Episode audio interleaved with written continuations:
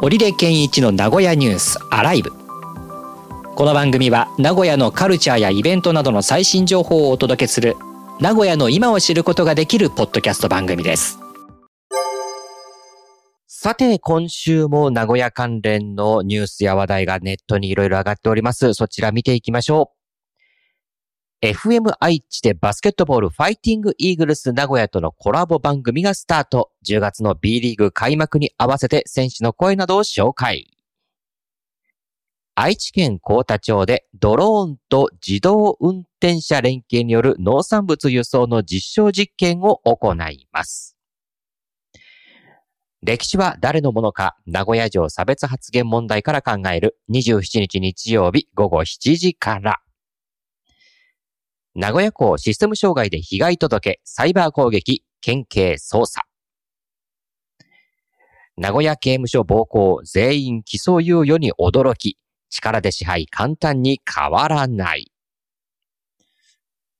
今回はかなり社会派なものがずらずらっと並んでおりますけれどもね。はい、えー、まあ、そんな中、ラジオでえー、バスケットボールファイティングイーグルスとのコラボ番組がスタートするということで、えー、10月からシーズン終了まで、えー、愛知県のバスケットボール B1 リーグに所属しているファイティングイーグルス名古屋の戦いを応援するということで、選手の声も、えー、電話をつないでトークするということなんですね。えー、FM 愛知で毎週水曜朝9時5分頃から、えー、5分ほどのオンエアということになるそうですね。5分間なんだ。ああ、そうですね。はい。あんまり長くはない。まあ、多分、情報を提供して選手の声を届けるというようなものを毎週行うということですね。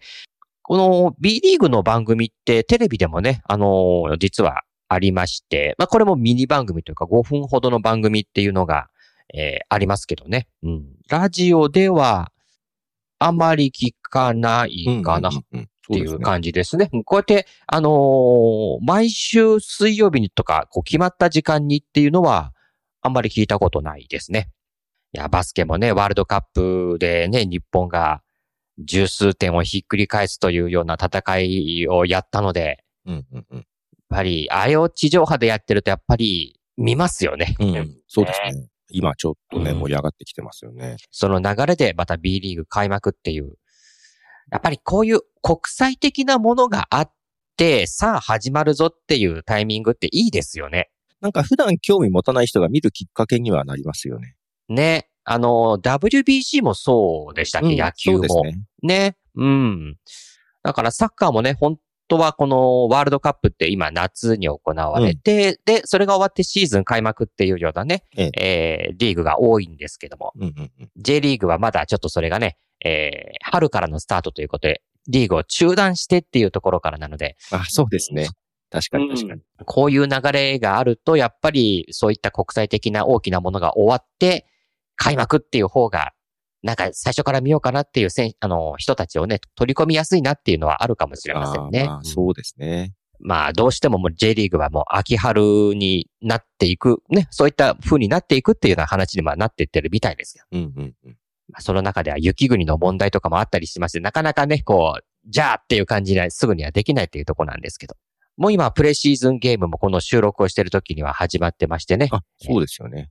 そうです。まあ、いわゆる、えー、野球でいうところのオープン戦みたいなね。うんうんうん、もう配信もその、まあ、オープン戦の中継みたいな感じで、えー、B リーグも、その、プレシーズンゲームの配信をね、バスケットライブや YouTube ライブでやってますけど、うんうんうんうん、昨日ね、あの、この収録をしてる前日に、まさにプレシーズンゲームの、うん、えー、配信をやってきましてね。はいはいはいはい。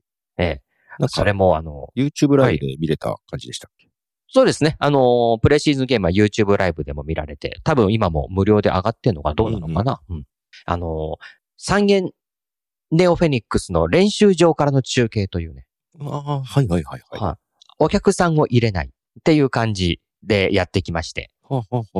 で、解説の方もいないで一人喋りでやるっていう形だったんですけどね。なるほど。いやー、他のところがね、あの、4000人入ってるとかね、プレシーズンゲームでそんなにも入ってるんだっていう風に盛り上がってる中、えー、僕の担当は、えー全くお観客もいない。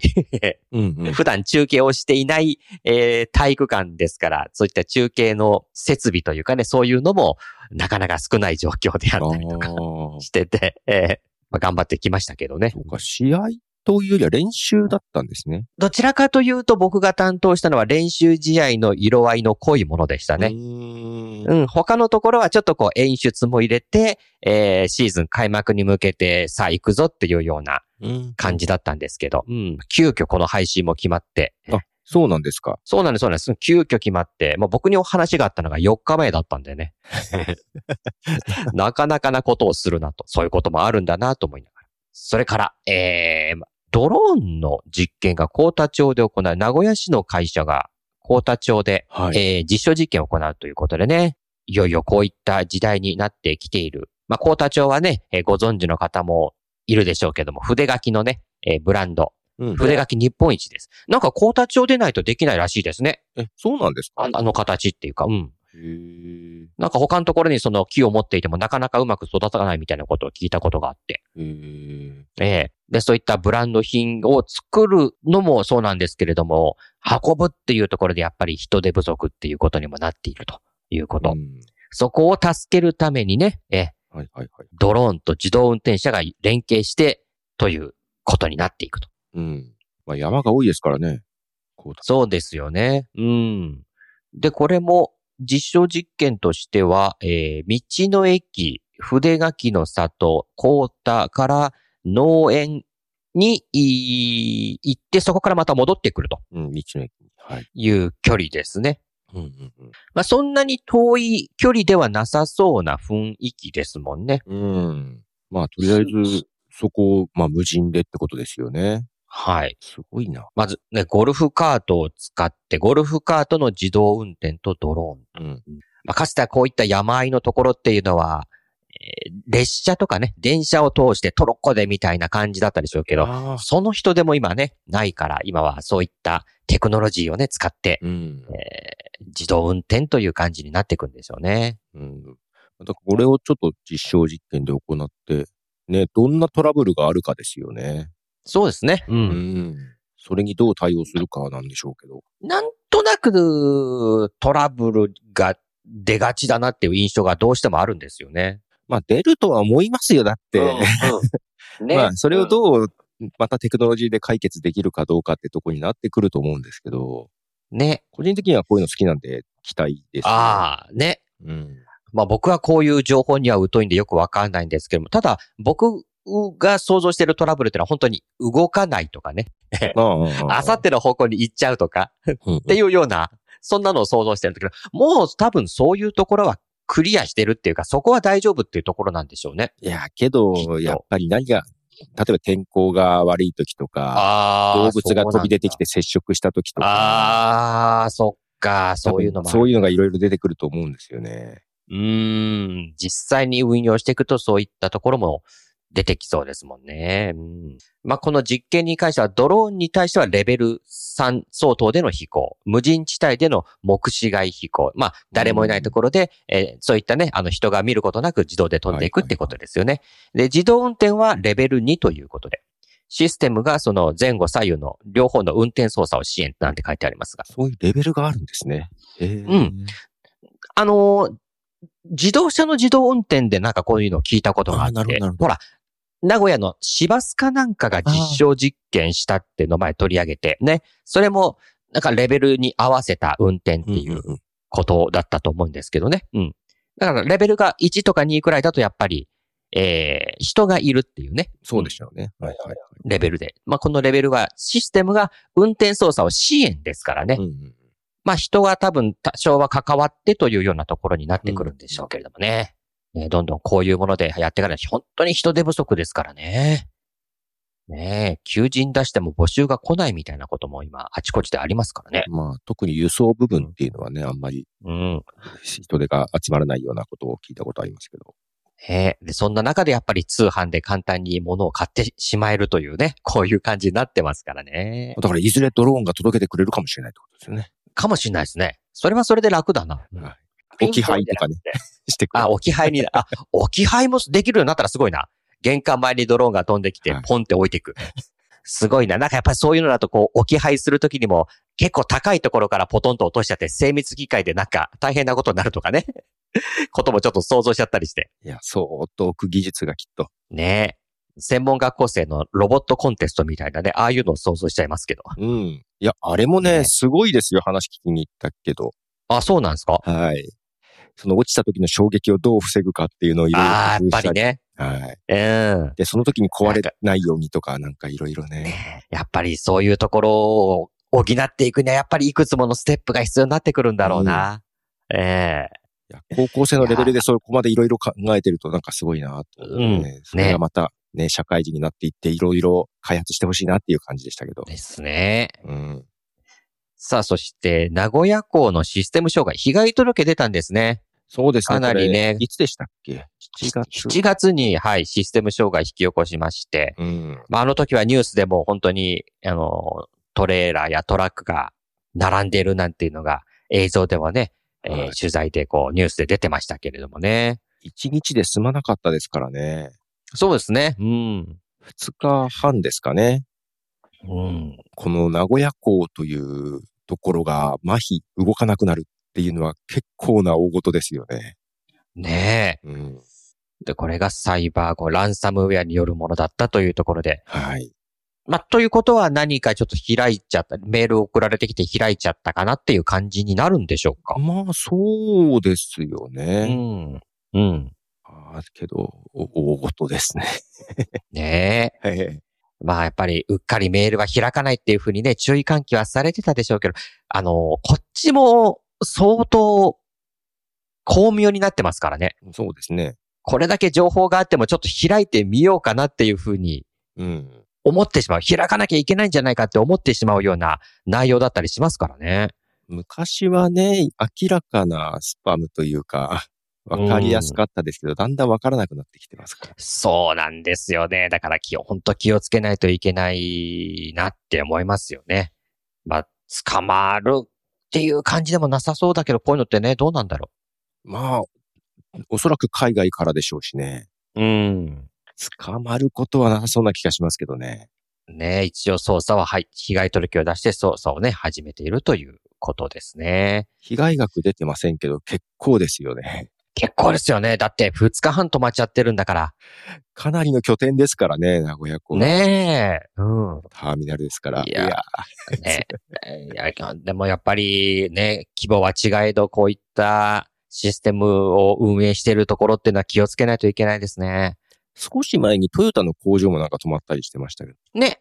あれはでも、あの、そういったタイプのものじゃないっていうようなそうですね。ウイルスとかではないとは言ってましたね。言ってましたから。まあ、それでも、あれは早かったですもんね、だから。けど、でも1日ぐらい止まってませんでした。まあ、一日ですよね。うん。翌日にはまあ再開してたってはいうことですけれども。あれが長く続いちゃうと、下請けの工場なんかも。ね、ええ供給が滞ってしまって大変なことになるっていうことなんでね。この愛知県はね、関連企業が多いですから。本当そうです。うん。あの、三河の方で仕事をしたりとかしますと、やっぱり企業の強さっての分かりますよね。そうですね。あのこの間、東海理科のソフトボールの試合もやってきましたけど、東海理科もそうでしょ？そうですね。から、トヨタ自動車も来てて、ね。ああとは、電装もね、とソフトボールのチームあったりするんで、ね。えそういった、あの、働いてる人たちが応援に行くっていうんうんう企業システムっていうかね、あうんうん。休みは応援に行こうっていう。野球チームとか多いですよね。トヨタね、そうですよね。なんとなうんく。はい。多い多い。トヨタ自動車もあるし。いや、だからそういうの見てると、大企業っていいなって思いますもん。この年になって今更。そういう余裕があるってことですからね。そう、そういうことだったんだっていう。仕事をしてちゃんと余暇があって、余暇にはそうやって応援できるようなものがあって、いいなって、今頃になって思って。今更元にはいけないっていうね、そっちにはいけないっていうところもあるんですけど。いや、素晴らしいなと思いました。うんさて、それから、えー、名古屋刑務所の暴行実験。ね、これ、あの、こちらの方では、こう、た取り上げられますけども、起訴猶予ですか。うん。ねえ。13人でしたっけうん、ですね。全員が起訴猶予ということで。だまあ、こういうことだと、しばらくはね、気をつけようというか、そういったことがまああったでしょうけど、起訴猶猶予となると、だんだんこう忘れられるっていうかね、そのピリッとした空気もちょっと薄まってしまうんじゃないかって気にはなるんですけどね。うんうん。やっぱりこの辺は変わってほしいところですけど、これだと変わらないような気がしちゃいますもんね。ねやっぱりそう思いますよね。うん。ここね、名古屋刑務所って本当にたびたびそういったことでニュースになるところなので。そうなんですよね。残念だがねことです。うん。まあその起訴猶予になったっていうのは、まあ初犯の事情考慮っていうふうにあって、まあ例えば胃がん退職をしたりとか、示談の考慮とかっていうこともあってということみたいですが、うん。まあでも、法っていうんですか、こういうね、法のもとにちょっとそういったところもないと、うん抑止力っていうところでは少しまた、ね、そうですね大き。さっていう程度ってもね、変わっていきそうですもんね。うん。それから、えー、歴史は誰のものかという、まあ、名古屋城の差別発言問題なんていうふうに、はいあの、見出してはありますけれども、はいこれもちょっとあの、ね、とあの、はい名古屋市の市長が差別発言をしたとかいうわけではないんですけども、うん。えー参加者の人が差別発言をしたのを止めなかったっていうところでいろいろ話題にはなってましたけそうですね。ええで、そこからの、まあ、えー問題になっているというところで、その、えーこれは、えーオンラインイベントがあるよっていう、えー情報なんですけどね。うん。ど。なのでえ答えがど20うとかいうわけではなくて、27日にですね、オンラインで、はいまあみんなで考えましょうみたいなことだとは思うんですけど。うんはい。で、ここでは、あの、私立に忠実な復元ということについて、えーまあ、取り上げて一緒に考えていこうよということみたいですね。うん。ねやっぱり、市長は本当に私立に忠実な復元っていうところを本当に上げてますからね。うん、まあそれだとエレベーターがあるのはおかしいだろうということにはなるんでしょうけども、はい。じゃあ、の、その排除してもいいのかっていうことですよね。うん。そうなんですよね。そして、そもそも私立に忠実な復元って一体どういうものなんだろうって、まあそのあたりをね、ここでうん話が出るんでしょうけれども、はい、はい、はい。私立に中立な復元だったらトイレとかも私立に中立に復元しなきゃいけないんじゃないかとかってはいいうところまでね、ありますよね。考えるなきゃいけなかったりするし。うん、ねすでに無理なはずなのに、その部分も、エレベーターの部分もシーズンに復元しなきゃいけないのかとかいうところですよね。ね。そのあたりがこう、まあ推進派とそれからまあ反対派っていうかね、そのというところの、そこでのこの合意というか、何が私立に中立なのかっていうところ、ここがすごくもやっとしてるから、こういったことも起こるんでしょうよね。まあ、ただなんでしょう、意見の対立、ね、賛成派、反対派、まあいろんな場面がありますけど、まあ、うんこの場合、その反対派というか、まあね、エレベーター設置したいっていう方が、その障害者であるってとこで、なんか問題がまたややこしくなってる気はしますね。うんうんうんうん。ねうん。いや、そ、そういった人が、こう、いけないじゃないかっていうね。うんうんまあ、誰かそういう解除をしてくれるような人が、じゃあ、いればいいのかとかって、まあ、そういうところも含めて、じゃあどうするんだってところをね、考えないといけないなと思いますし。ね。今まだこんな状況ですから、いつできるんでしょうね。ね。で、そうなると、名古屋城の天守に登れないわけですからね、ずっとね。はい。ね。まあいいんですけどね、登らなくても。まあまあまあまあね。外から見てたらいいのかもしれないですけど。ええ確かに天守登るにはちょっときついなっていう感じではありますからね。お城階段が結構階段が急ですもんね。で、もともとそういうもんだからね。城も結構急ですよね。そうそうそうそう。うん。健常者でも しんどいな。か、結構結構ね、しんどいものだなとは思いますけれどもね。落ちそうになって怖いですよね。はいね、そうそうそうそう。まあ、それが目的だったんだからしょうがないんですけど。確かにうん侵入されないようなあれだから、やつですからね。ね。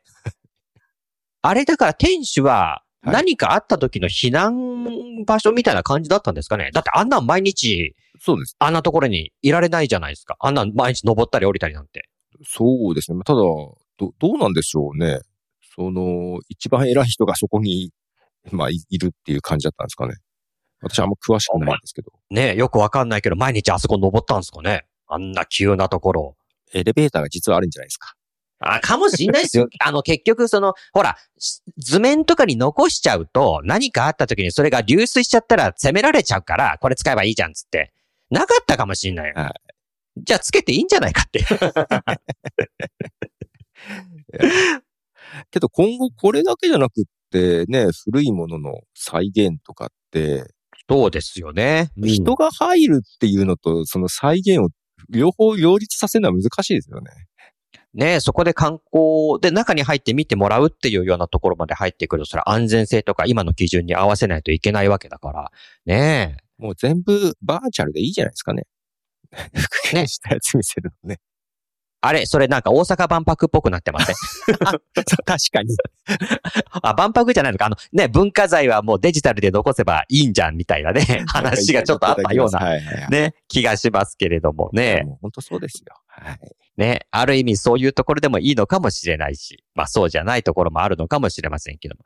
まあこれだけこう、いろんなものがその当時とはね、違って、まあで、なんだ、電波もそうだし、それから、えー、バリアフリーのそういったものもそうですけど、なかったものが生まれてるのでね、それを、こう、昔のものとどうやって融合させるかっていうところをね、うん。どこまでをこう、まあ、認めるというか、譲歩するかっていうか、そういうところも、今後は考えていかなきゃいけないのかなとは思いますが、まあ、いかんせんね、名古屋城、まあ、本丸御殿が観光資源というかね、見られるところがあって、本当に良かったなと思いますね。うんうんうんうん。ね。そこはみんな中入って楽しめるからね、よかった。ね、漢字の名古屋城に登れないっていう状況が続いて、それがいつまで続くのかなっていうそうですね。いつまでが全く見えないので。ね、えー、というところで、まあ一つ、名古屋にとっては、名古屋城、天守、いつできるの問題、できるもそうだけど、いつまたそこが入れるの問題っていうのもちょっとまだずっと続きそうですけれどもね。はい。いつできるのかというところで、今日も名古屋に関するネットにあった情報を拾っていろいろとお話ししていきました。ではまた。